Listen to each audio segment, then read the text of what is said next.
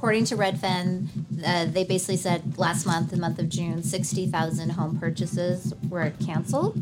This is Las Vegas Real Estate Now with local real estate expert Harvey Blankfeld. But okay, so now I'm a seller, Sin. I'm a seller in this market, and I want to sell my house, and I don't want it to take six months to sell. I want to get it sold. I want to get top dollar, and I want to sell it as soon as I reasonably can. What do I need to be thinking about right now as a seller? Well, you need to be thinking, first of all, you got to make a good first impression. So, curb appeal. Any repairs you know that need to be handled, probably do them in advance. Don't wait for that inspection to happen. Um, you need to be conscious of your price point. You know, you want to be competitive now.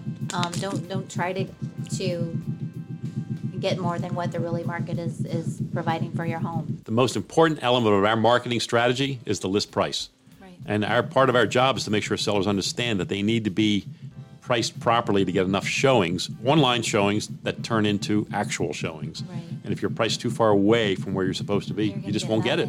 You won't Yeah. get them. Well, and sellers, I think, are, are they always are behind the curve as catching up to the market. Yeah. They they still want to get what we were getting six months ago, and that's Right. just not the case. And Yeah. it's a hard pill for them to swallow. In anticipation of the offer, when you're dealing with that, that offer, Be more flexible with terms.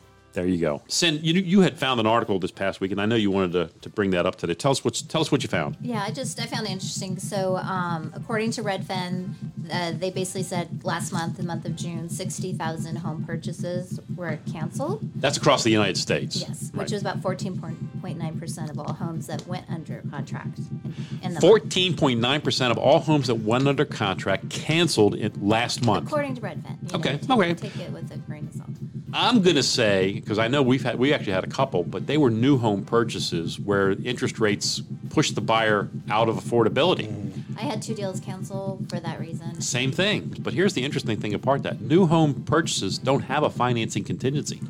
Ugh, So don't they tell me walked they walked from earnest money a lot of those people. that. Yeah, Really? uh, Yes. walked away from deposits. They sure. had no choice because if they can't afford the payment, they can't do the loan. But there's no financing contingency in a, in a new home purchase. You've been listening to Las Vegas Real Estate Now. If you ever have a question about real estate or any of the other topics we cover, just call me off air or text me at 702 203 1165. You can also check us out on the web at lvrealestateradio.com or on our handle on social media at LV Real Estate Radio.